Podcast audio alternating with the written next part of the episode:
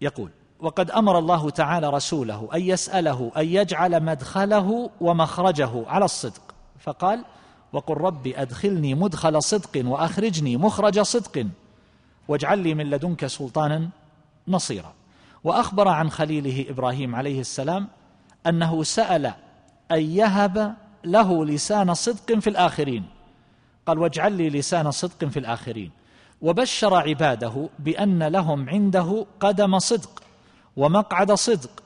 فقال وبشر الذين آمنوا أن لهم قدم صدق عند ربهم. وقال إن المتقين في جنات ونهر في مقعد صدق عند مليك مقتدر. يقول هذه خمسة أشياء مدخل الصدق ومخرج الصدق ولسان الصدق وقدم الصدق ومقعد الصدق. يقول فمدخل الصدق ومخرج الصدق أن يكون دخوله وخروجه حقا ثابتا بالله وفي مرضاته بالظفر بالبغية وحصول المطلوب ضد مخرج الكذب ومدخله الذي لا غاية له يوصل إليها ولا له ساق ثابتة يقوم عليها كمخرج أعدائه يوم بدر. يقول ومخرج الصدق كمخرجه صلى الله عليه وسلم هو وأصحابه في تلك الغزوة وكذلك مدخله صلى الله عليه وسلم المدينة. كان مدخل صدق بالله ولله وابتغاء مرضات الله فاتصل به التأييد والظفر والنصر وإدراك ما طلبه في الدنيا والآخرة بخلاف مدخل الكذب الذي رام أعداؤه أن يدخلوا به المدينة يوم الأحزاب.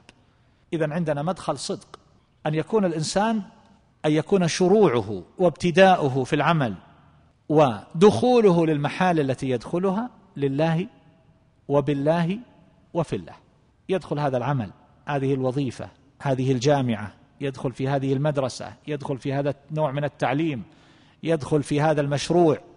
هل دخوله مدخل صدق أو ليس بمدخل صدق؟ قد يدخل الإنسان يريد الدنيا قد يريد الرياء والسمعة قد يريد محادة الله عز وجل وهكذا. خروج الإنسان. خرج لماذا وفي ماذا؟ فقد يكون مخرجه أيضا مخرج.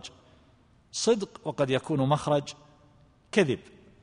إلى أن قال وما خرج أحد من بيته ودخل سوقه أو مدخلا آخر إلا بصدق أو كذب. يعني حينما يدخل الإنسان المسجد للصلاة أو لسماع درس أو نحو ذلك هذا قد يكون مدخل صدق وقد يكون مدخل كذب. حينما يخرج قد يكون خروجه كذلك حينما يدخل بيته. حينما يدخل الإنترنت هذا دخول صدق ولا دخول كذب؟ هذا مدخل كذب ولا مدخل صدق؟ وقل ربي أدخلني مدخل صدق وأخرجني مخرج صدق واجعل لي من لدنك سلطانا نصيرا. لما تفتح الإنترنت تريد الوصول إلى ماذا؟ الذي يريد الوصول إلى الشبهات والشهوات أو يكتب طعنا في الدين أو يكتب رياء وسمعة؟ هذا قد دخل مدخل كذب. اللي يفتح موقع يفتح حساب وهو يريد أن يذكر وأن يمدح وأن يعرف أو يكتب مقالة أو يعلق يريد أن يقول أنا موجود. فهذا مدخل كذب. والذي يدخل لله وفي الله ويريد ما عند الله تبارك وتعالى فهذا مدخل صدق. تذكر هذا حينما تضع الأنامل على لوحة المفاتيح.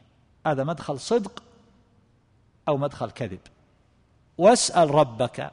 هذا السؤال. وقل ربي أدخلني مدخل صدق وأخرجني مخرج الصدق ولو أن الإنسان جعل هذا منهاجا في الحياة في السفر وفي الزيارات وفي إقامة المشروعات الدعوية وغير الدعوية وفي المشاركة مع الآخرين بألوان الأعمال والمشاركات وفيما يكتبه ويؤلفه أو ما يصدره من صوتيات هل هذا مدخل صدق أو مدخل نفاق وكذب سواء كان يريد بذلك الشهوات أو كان يريد بذلك الشبهات.